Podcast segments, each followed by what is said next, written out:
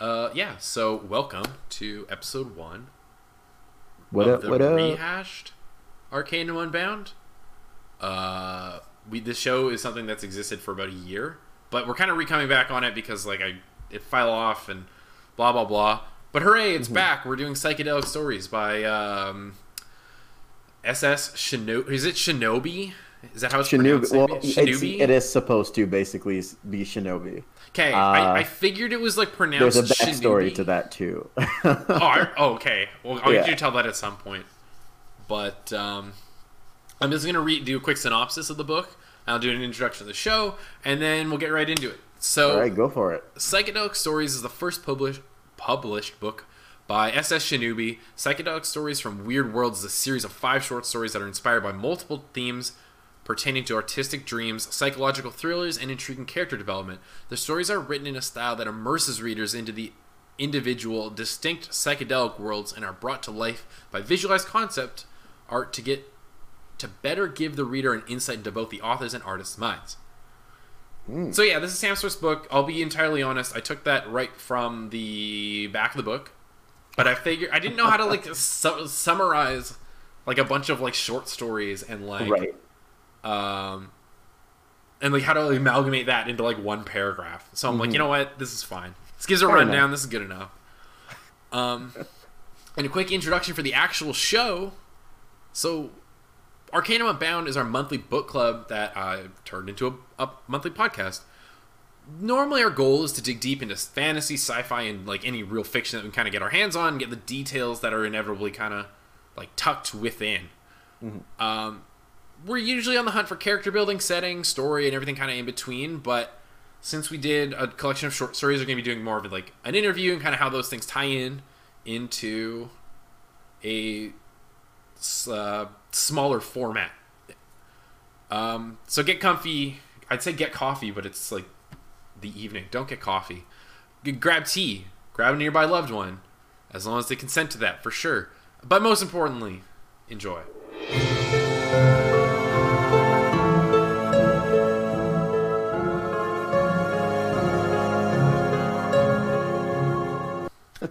Also, I like how you you just you sound like you know uh, like an actual just host for like I don't know like the news or something. Just just sit down and relax. It's because I'm very white, Sam.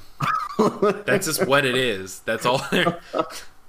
just sit down and relax. Let me entertain you. That's I what mean, I mean, okay, that's fair. Grab a nearby loved one. I do want to say I'm not going to be reading a ton from chat, and I'll probably edit this out later, but that's okay. There's like hmm. brief enough cuts where it's like grabs chocolate. Chocolate would be good. I would love like, ooh, I would love a good caramel bar right now. I might go Oh, for a walk God. after the show. I don't live far from like a Sam. Like I could go. Also, High Highblade. just buy a chocolate bar. Oh, I love chocolate. It's also my substitute for coffee. Yo, but just get caffeinated chocolate. This recording's already like so much longer than it needs to be because I just get distracted. Oh my goodness. Is that actually a thing? What's that? Caffeinated, Caffeinated- chocolate? Yeah. yeah, yeah. yeah. Huh.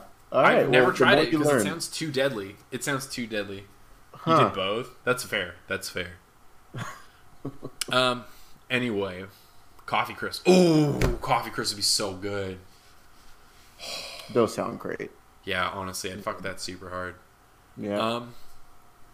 Okay, back to the actual show. Uh, my bad.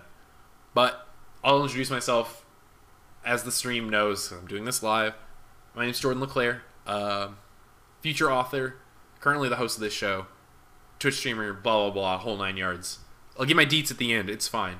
I had this in the show notes to introduce two other hosts because I'm supposed to have two other hosts, but um, one forgot he had a test, and the other is just genuinely very busy because she's an editor full time. And I'm excited to have her on the show, but she just can't make it this week, so or this month, I suppose. So what are you gonna do? But I am here with Sam or SS Shinobi. So Sam, go ahead and introduce yourself. Uh, hello everyone. Uh, my name is Sam Shinobi. Uh, well, my author name is SS Shinobi. Uh, I am an author, as you probably just heard from uh, Rhythm Malfunction already.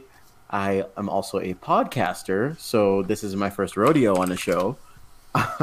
um, and I work in environment stuffs. I uh, basically make money off of people who buy Coke bottles. So, and get paid pretty well for it. So I guess, I guess that's kind of like my life in a nutshell.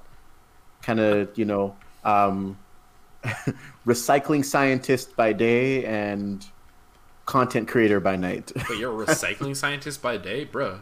Yeah, pretty Get much. Get me high.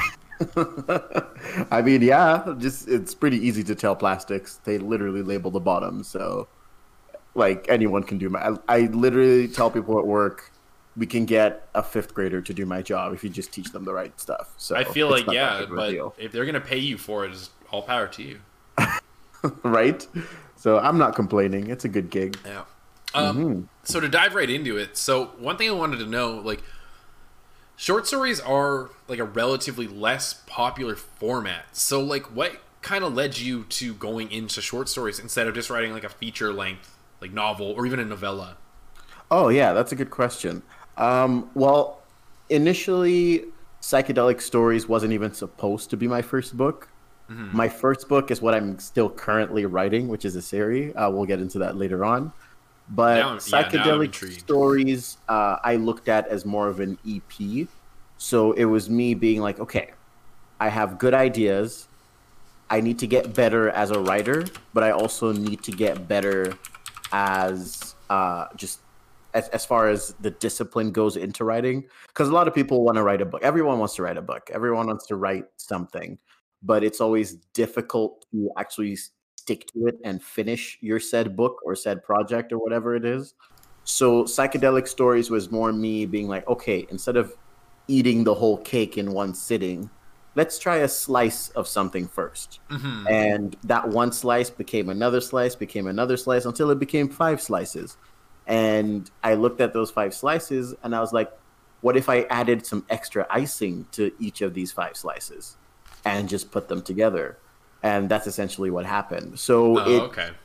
it uh, it was a project that helped me find myself as a writer, find my style. Um, and if you notice, even just reading through uh, most of my stories, uh, we'll get to that too eventually. But Mhm. that kind of taps into my filmmaker and film critic side too, because reading most of my stories, they kind of read, sorry, they kind of read like a, a screenplay. They kind of read like a movie. Um, and that's kind of what I'm going for as a writer. Different writers have different styles. Um, so psychedelic stories was my coming out party, and at the same time, it was me kind of getting a feel for the type of writer I want to be right off the bat. So Right. yeah, Right. Mhm. Yeah, and did you like weigh the pros and cons beforehand, or but like, or like, is it just like these things fell into place? I'm gonna go with it. Uh, I at this point in time, this was me. I, I, I'm a complicated writer. How I started writing was because I was I wasn't in the best, uh, I guess mental, Like both mental and yeah headspace. Right at the time, I I had just graduated. I didn't know what to do with my life. I had that's no job. Oh, Um, that's a mood. yeah it was just it, it was just me trying to figure out okay what am i doing right? Mhm. um, but i had started my first like writing my first book even before i graduated. I started writing it like maybe my second year of university. Right. but i didn't have that if i had the stick to itiveness i probably would have been done that way long ago. Um, but i didn't have the stick to itiveness at the time. And also couple that with like you know writing your papers or doing your exams or having a, a part-time job as a student Yeah. and all of that so at the time the book wasn't really a priority um, and then i graduate and i realize okay i mean don't get me wrong i love the earth i love the earth that's why i got my degree in biology but Hey folks, just wanted to apologize for the technical difficulties. We are recording at a distance on Discord and we're having some issues. There's a few of them and I'm sorry for the cuts. We're good. Okay. Yeah. I was wondering what was happening. Yeah. So reading with my mom, believe it or not, uh, when I was about four or five, my mom started reading me the Odyssey for me to go to bed. Uh, so it's it I've, it's already been weird from the beginning from that perspective. Uh, I've always just been into cool stories.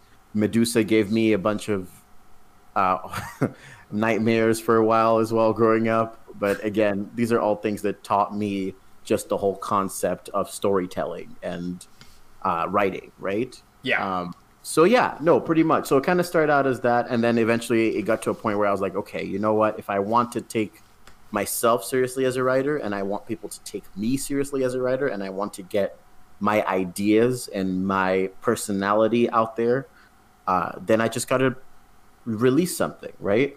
And in doing that too, I basically poured my myself into psychedelic stories Right. in terms of just me feeling uh, that you know I need to show how different I am as a writer, and I feel like that kind of reflected in the book too. But yeah. yeah, pretty much. That's fair. Mhm. Um, do you think you'd ever expand on any of these to turn them into a whole novel, or is it just like these are done? That's it. Uh, I don't know. I mean, never say never, right? Yeah. Um, at the moment, I am thinking after the release of my the current project I'm working on, I will begin uh, begin production on a psychedelic story se- uh, series two. So it'll just be another five to maybe seven short stories, but completely different from Yeah. these first five, Yeah. right?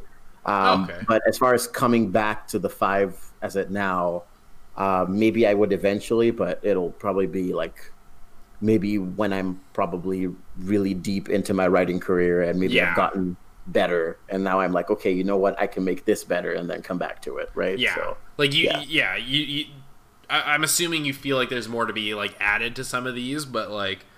I agree, or, or I understand rather where you're at, where it's like I would just rather work on new projects because I'm mm-hmm. sitting there like all the time personally. Like I always, always, always wanted to start on a new project. Mm-hmm. I've got all these like little ideas and tidbits and whatnot that are like, hey, like I want to learn how to, or I want to write a story about this, or I want to learn how to write like this, or I want to do this, Right. this, this, and this. But it's like, mm-hmm. hey, you should finish the book. You're like a fifth done. Like, mm-hmm. keep doing that, man. Like, oh, exactly. man. And that's the hard part, right? yeah, Just doing that. And again, you don't finish, you don't ever finish if you don't start. Mm-hmm. But then you don't ever start if you're not planning to finish. So yeah, it kind of works in kind of a full circle that way. But yeah, yeah. yeah.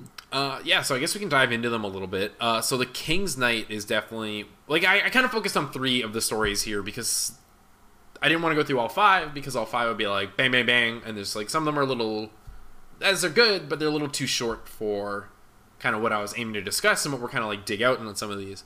But um, when you're writing the King's Knight, because this is going to be the shortest of the three, because we did the King's Knight. I looked at uh, My Sweet Succubus and I looked at Colors.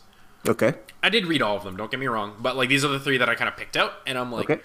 I'm wondering when you're writing something that short, like, did you try to establish like a setting like quickly, or is it more of an afterthought because this is, doesn't really help tie the story in? Because the King's Knight is pushing very close to like microfiction.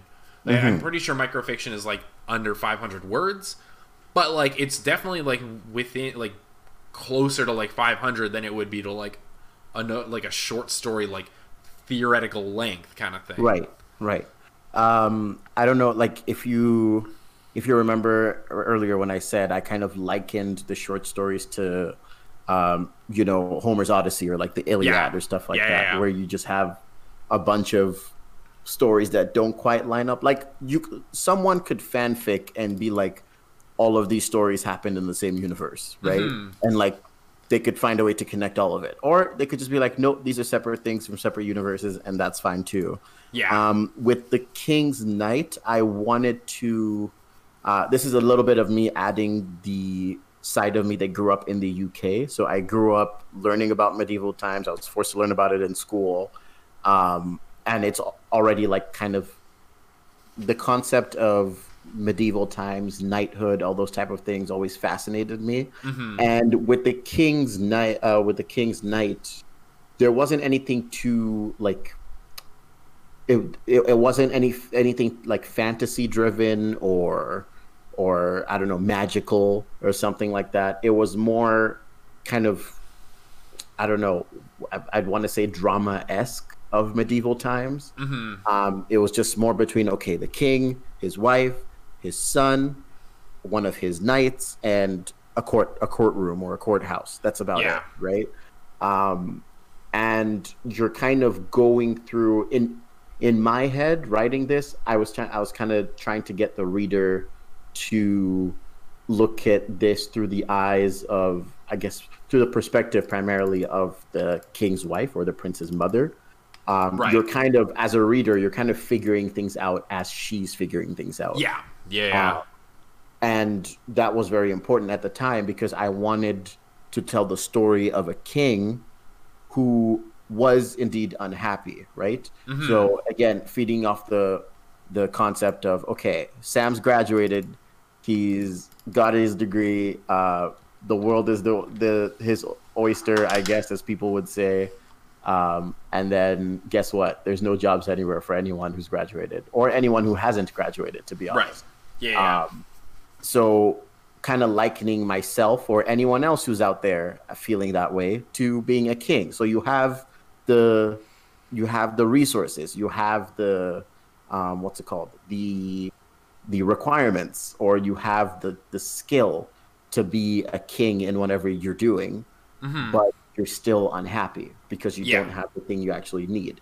So I kind of liken that to the king in a sense. I mean, don't take it word for word, like I said, but I'm just trying to draw some similarities. Draw the right? parallels. Yeah. Exactly. That makes sense, though. You're trying Um, to just kind of exa- like you're you're trying to. I'm not like I don't want to say oh exaggerate exaggerate's the word I'm looking for. Yeah, you're trying exactly. to exaggerate those feelings and really put them on the page. Exactly. And like all of each of the stories is an exaggeration of how I felt about something at a Mm-hmm. specific point in time. Uh, keyword is exaggeration there. I'm not going around trying to kill people. so Yeah. Oh yeah. yeah. um, but yeah, no. So pretty much he uh, he's he's figuring out. Okay, I'm unhappy because I'm in love with one of my knights. But I mean, I, I don't know. I'm, I'm. Is it okay me spoiling that story or? Oh yeah, yeah. The Yeah, assumption okay. of the show is that you've read the book beforehand. Okay, so- all right, awesome. So he he is coming from a point of okay, he's still trying to figure out what would make him happy. He's still trying to figure out how to solve issues. Mm-hmm. Um, but the story kicks off with the knight that he he's actually interested in being tried for killing his son. Um, I made sure as an author to not even tell you the specifics to full detail of how the son actually died. Um, it, you know, we kind of took, I, I kind of wrote it and people will take it as an accident. It was just a sparring accident. No one knows what happened. Um, for all we know, the knight could have killed his son, but we don't know that. I don't even know that, and I wrote it. So That's so, fair. So it's that's left for anyone to decide, really.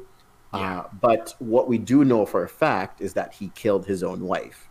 Um, yes. and that is again part of i guess me kind of showing how sometimes you may need to sacrifice or let go of something that might be time again it's not I, i'm not saying it's a good thing he killed his wife don't get me wrong that's a It's a it's a, horrible loose person. analogy. It's a Um, loose analogy. sometimes you need to maybe kind of discard um, a little bit of dead weight that's keeping you from your happiness hmm uh, in order to get to that right Yeah. um, but how you how you inherently do that is up to you. Because he didn't have to kill his wife. He Yeah. could have uh, i don't know. He could have he's king. He could have divorced her and declared the knight to be his his partner. I don't know. He could have done Yeah. something. Uh, but again that part also is me trying to um, trying to tell the readers that okay even when you are trying to make changes in life you're never perfect right? And even when you try to get to a place of full happiness uh, you still might make mistakes along that route to happiness. And because of that it might kind of ruin the happiness for you because now he's king he's finally with the knight. Um, but guess what? If the entire kingdom finds out what he did they might even turn on him. We don't know. So there are consequences. And now that you've said oh are you going to revisit these stories again maybe when i revisit this specific story something happens. You know you don't know. So yeah, it doesn't end it might have just not ended there anymore. and some more things would have happened. But essentially it was me writing uh, from the perspective of okay you're a person. Exactly. So for me it was just you're a person who has the power to change things but how you ultimately change those things to make you happy is up to you and the consequences of those actions is also dependent on you. So that's Right. essentially the moral of that story. Yeah. Um. so we can kind of move into like my sweet succubus.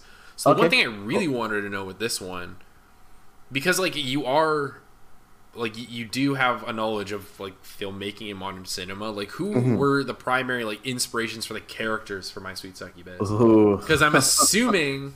I'm assuming they come from like actual like actors and like Yes, my sweet succubus is literally the definition of Hollywood tropes. Like it Yeah, has oh, yeah. all, all it has all the all the Hollywood like blockbuster film Yeah. elements to it. oh Uh, yeah, it's like it's it's riddled with cliches, but like intentionally. That's, the- that's the so- point. Yeah, Exactly, exactly.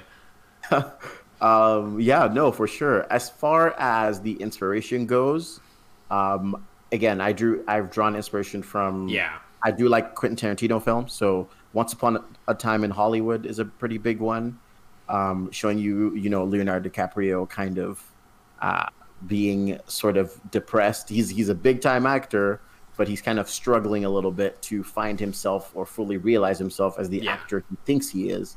Um, and he's un- he's unhappy. He's sad about it, right?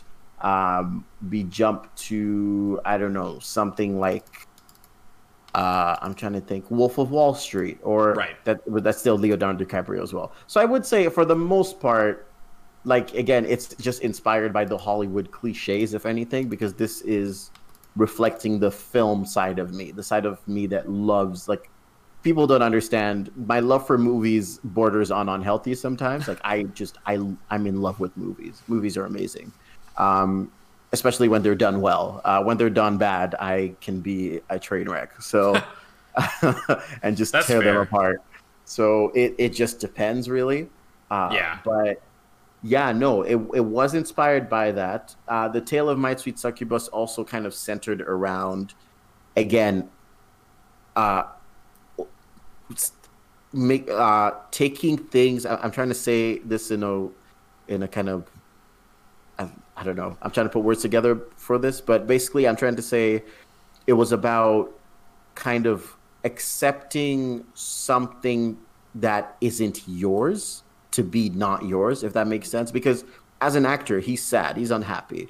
But he finds a confidant in his director's wife right? Yes. uh, who also happens to be his therapist. So he is, you know, kind of telling her about his issues, telling her about his problems. And uh, the Hollywood cliche is that the therapist is also the person who falls for him. That's very Hollywood. Yeah. Oh, but yeah. at the same time, she kind of sees him as, oh, I'm not happy with my current uh, husband, the director, but I'm, you know, this guy seems like a stand up guy. Like she's kind of interested in him as well.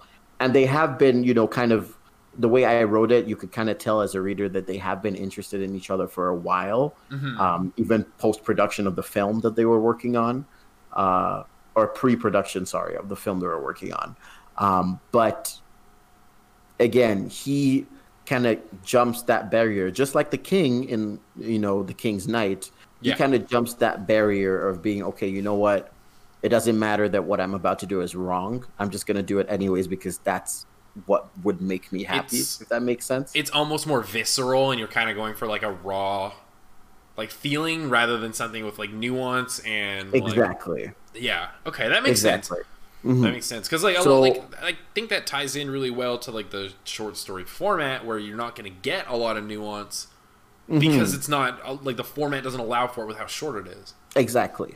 Exactly. So for that, it was just more. I'm trying to get to the point of these two are doing something wrong. They address it and they both agree that it's wrong, but they do it anyways. And in the midst of that, she kind of uh, bears herself as she really is, and she's like, "Dude, hey, I'm a succubus." So Yeah. So you should know that in addition to this being a bad thing, this being a marital affair, you could also die if you sleep with me. You Yeah. know and to show you the extent to which the main character is just depressed or unhappy with life he doesn't care he still does it anyways Yeah, So yeah. even That was the he's one thing fully he's gonna do aware she has made him fully aware that he will die at some point if they kept on going Mm-hmm. um, and he just didn't care he was like it's it's better than just you know not doing it and being sad or depressed the entire time. Um, and I did get into a little bit of his backstory, being that he was an orphan. Uh, he really hasn't had anyone look out for him. He's kind of Yeah. Fended for himself the entire time. No friends, no family. He's just a popular actor. That's it. Um, the possibilities of that being the situation of someone in real life highly unlikely because I believe in some way or form, just as humans, we always have a friend. Um, it might not necessarily be the kind of friend we would want, but I maybe not everyone. I don't know, but in my opinion, I feel like there should be always at least someone you could talk to uh, in a real world scenario. Yeah. But in this scenario, there was no one he could talk to, so Yeah. that was also part of the issue. Um, and then obviously, like with every big Hollywood film, you have to have a big bad, right? And Yeah. the big bad turns out to be the husband. Uh, and you know, I had to be like, okay, this is good. Let's get a hot pursuit. So they're driving like hundred kilometers an hour down a highway. There is one of the like the husband is flying because he's also an, an incubus, I guess. Um, and it's just high speed action packed. Uh, I do a callback to the J turn that he did uh, earlier as a stunt because he was a stunt driver, and he does it again, executes it to perfection towards the end uh, as the incubus chases him, uh, and everything just kind of ends in like a fiery crash. Uh, you kind of get that sense of okay, they're walking away from the explosion or driving away into the sunset, and it's a kind of like a bittersweet story. But again, it has all of those Hollywood elements, and I honestly just wanted that one to be a crowd pleaser, if anything, and Yeah. I feel like it is. So, yeah, it was like it was much. good for like a short like for an indie book kind of thing because it's like it follows like not the intentional but i'm ass- it, it does kind of follow the like it has to stay high action you need to keep readers engaged and i found that my sweet succubus was probably my favorite um it is pretty close with colors uh do you have anything else you want to say about my sweet succubus because i didn't have a ton ton because you mostly covered it but Right. Uh I mean, I don't know what else I have to say about it. Like it's it's it's different, I would say. And if there was any cons uh, like if I mean my personal if I were ever to come back to the psychedelic stories, the one I would definitely want to revisit at some point down the road and really flesh out if I wanted to even turn it into a full book is colors, which we're going to talk about I guess yeah, eventually. that would be the one that makes the most sense for me to flesh out. Like, Exactly. and one thing I wanted to know about colors is like how, uh, like what did you find were the benefits of using like multiple points of view? Like, there's the easy one that you can see where it's, um, there you can time skip because you go from being in the perspective of. Um, I- I'm sorry, I'm forgetting names. I'm terrible with character names. Oh, but no, you go from the perspective of the girl who gets kidnapped, and you know you basically get given the conclusion. Mm-hmm. Um, so and then you skip forward. It's like years later, and you're now with the brother, and the brother's kind of it leading the charge on finding out what happened Right. to Circus X. But like, were there any other benefits that you found in regards to using those multiple points of view? Uh, I would say using multiple points of view definitely helps you flesh out the world Right. within your story occurs because then you're not restricted you're not restricting your reader to just one perspective now on how the story plays out. You're looking at it from okay if you're the brother this is how you see what's going on. If you're the sister this is how you see what's going on. If you're the clown uh, you're you, you're you're seeing it from that perspective as well. If you're the little boy, you're seeing it from that perspective as well. Um, so, and I feel like a, a, an, uh, the prime example of how you see that is the brother sees the clown as a threat or as someone who's eerie, someone who's up to no good. Right. Whereas the sister sees the clown as someone who saved her, someone who was always there for her, someone who was and is still actively raising her to be the performer she could be.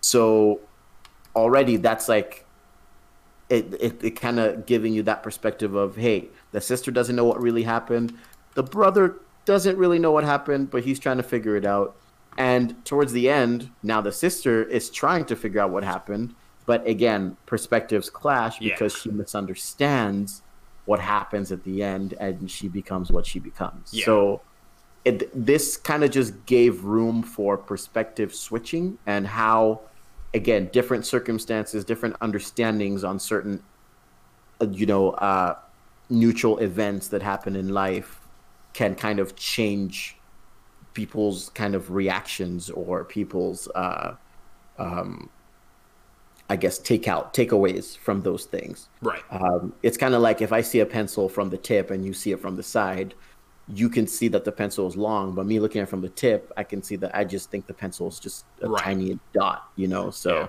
yeah. And I do like the idea of building onto it into like a world building sense, and then it's like, okay, well now you get to see where multiple people are coming from, Mhm. and that that analogy of the pencil is really good, where it's like most people are like, don't like fuck with the circus, like leave the circus alone, like they're a big deal, and like I- you don't get a ton of perspectives for that, but the the main character's wife, the other detective, was very big on like, hey, we like be careful about this, like, and then when you read her parts, you get the nice part is it becomes like another narrator Mhm. and it helps like immerse a little bit. So that when you read her part, it's like cautious.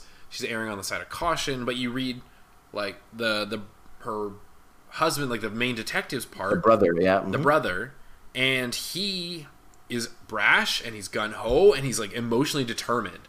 So that kind of like bleeds out into the story itself. Um, I really did enjoy like the the use of perspectives, and like I'm kind of doing that in my own writing at the moment in like smaller chunks.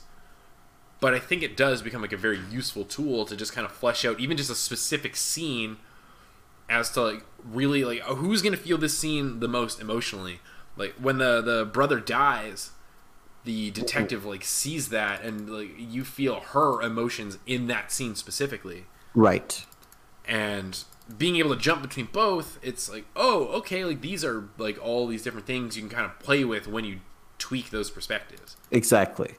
Um, I'm gonna be honest. When I was even writing that scene too, mm-hmm. I, I could kind of see it from the perspective of okay, if I was a filmmaker, how I would shoot that scene actually would be just to put the camera on a crane and just have it from the perspective of hey, the brother gets shot, Yeah. and then just have the camera zip across the landfill to look at the wife's perspective and how she's mm-hmm. behind the sniper, you know.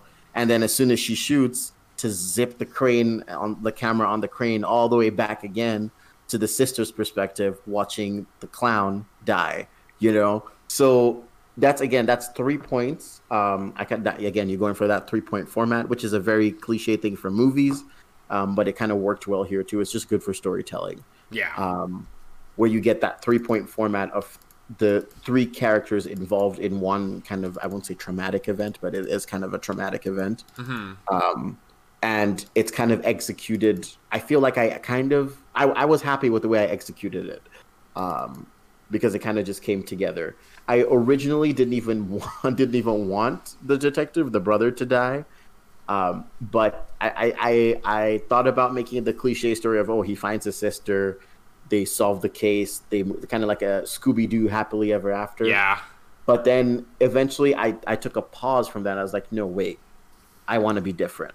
How would this play out if I were making this as a film or if I were being creative with, you know? So I felt like this was a point for me to flaunt my creativity and be like, okay, you know what? Let's let's go full Joker with this and like, okay, this is what happens. This is how it would play out if this were, you know, a real life situation. And that's what I went with. And it actually came out pretty well. There's still some parts that obviously I would love to flesh out. Um, I would love to uh, at least be, I would love to, or like be interested in how the boy kind of figures things out after that because he Yeah. just gets grabbed and taken back into the tunnels. Uh, you don't know what's going to happen to him, right? Uh, you don't know what's going to happen to the sister because now she's gone, she's gone loco. You don't, yeah oh you, yeah, you yeah. don't know what's going to happen. oh she's She, been like completely manipulated to the point of like no return exactly, and so And yeah the only person who would have brought her back from that point was the brother, but now he's gone. So Yeah. no like no one else can bring her back. Maybe the detective, but it's kind of difficult to be like, "Hey, I was your brother's wife. Please come back to us." You know, like Yeah. that's, that's gonna be really Here's your tough. family. Like it's it's it's a huge huge thing. Exactly.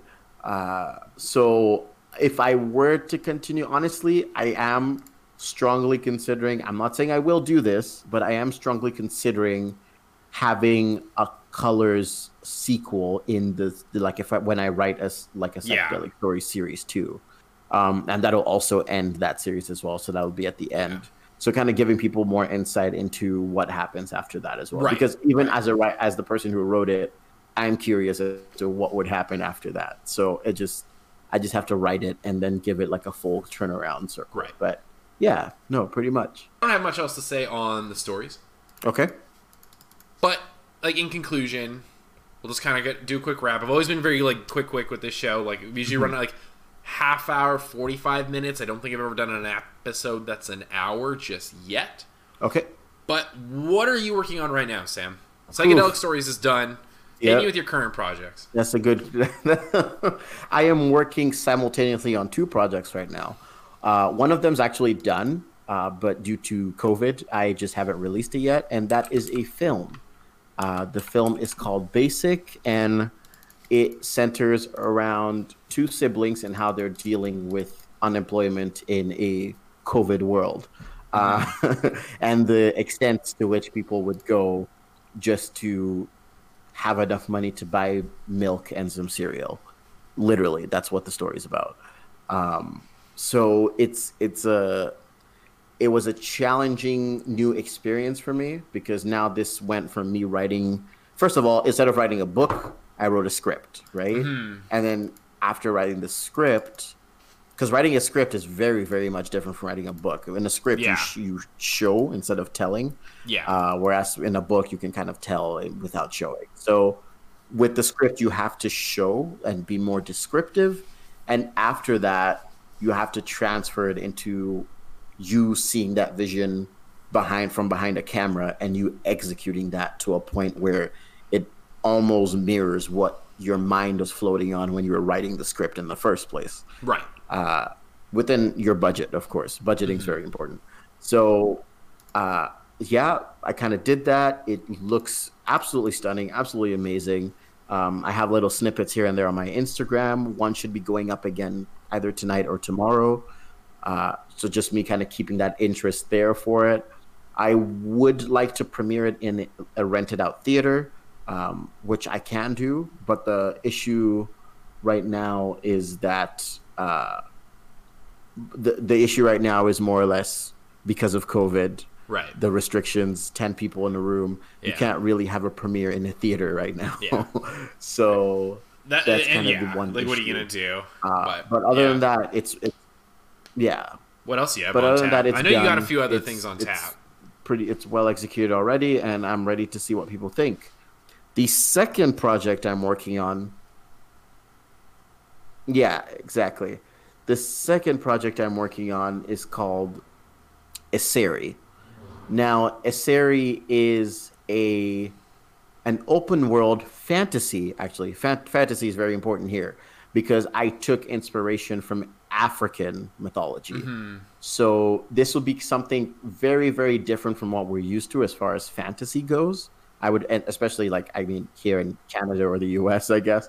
Um, so Western now I'm digging in less. deep from African mythology.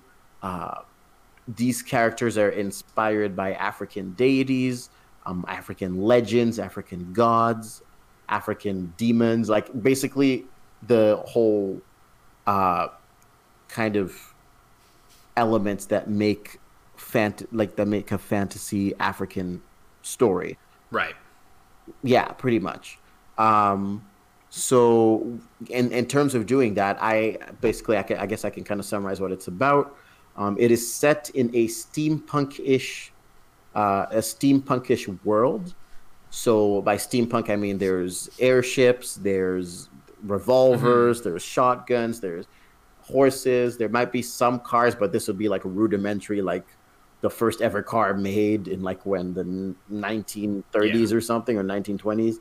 Actually, no, I think it was 19, 1900s. Anyways, you you you're getting all of that, and it's set in a world too where there are people with powers and people without powers. Um, a lot of the people I've had read through it so far kind of liken it to the X Men in a way. So again, that's it's kind of a good way to kind of look at it.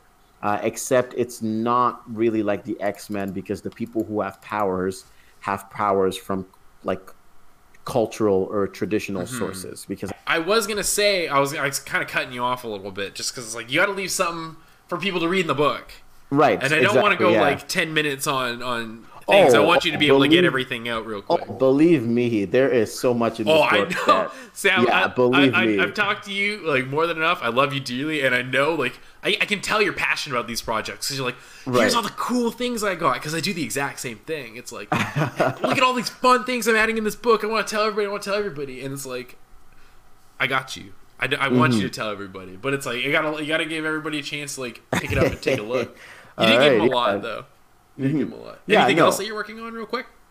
Uh, after that, I think honestly, I will be working on. I mean, I guess the podcast is something I work on like every week, anyways. Yeah, everybody um, is pretty familiar with my art, my time apparently mm-hmm. on the Northern Critic podcast, and I'll, I'll shout that out because I'm not sure if every. I know there's someone in here who'd be interested in it. I don't know if he's taking a look right. at it or not yet, but that's me selling out the fact that I'm doing this live uh, twitch.tv slash RIT malfunction, RYT malfunction. Shout out myself on my own podcast. uh, but uh, Northern Critic Podcast is a uh, movie review podcast done mm-hmm. by Sam, uh, mm-hmm. Uchi, and a couple of other peeps whose names I'm not going to butcher at the moment. Uchi's often in chat, uh, in Discord, etc., etc., and you're welcome to join us there too but I will not go into depth about that yet because I'm going to let Sam finish up his whole spiel and then I'm going to sell myself. right. Um, the Northern Critic podcast is a film review podcast. Pardon me. That, yeah. that focuses on audience or host. Uh, the audience would be you guys in this case. Um, handpicked films based off of plot, cinematography, casting, and style. Uh, essentially, we review movies very technically films from the yeah films movies uh, from the perspective of the writing the cinematography the casting the structure and its relevance as a story in you know today's society or whatever society it was set in. Mm-hmm. um, and yeah and we've torn apart some movies and we've built up some movies. So you know i would say right off the bat we loved parasite and we hated Disney's Mulan. So, so I do really... feel like our shows are very similar in that like they're just catered to the medium, mm-hmm. and we're looking into the medium more so than we're looking into like specific. Well, you're looking into the specific like book or movie, but you're looking into like how the medium kind of works for what you're t- like the story that's being exactly at the moment. Exactly. So um, pretty much. And other than that, it's a pretty entertaining podcast we talk about the movies, but then again, we talk about ourselves. We talk about whatever awkward situation any one of our hosts has been, have been in yeah. in the past couple days or on that specific day, and it's just essentially just think about a bunch of friends who love movies talking about it. I don't know, sitting on a tree, um, and drinking a and drinking beers or getting high. That's yeah. literally what it sounds like. Oh so, yeah, it's very casual. Yeah. Mm-hmm. So um, pretty much yeah, so that I think brings us to the end of what we got going on. I'm gonna plug a few things real quick, nothing too crazy.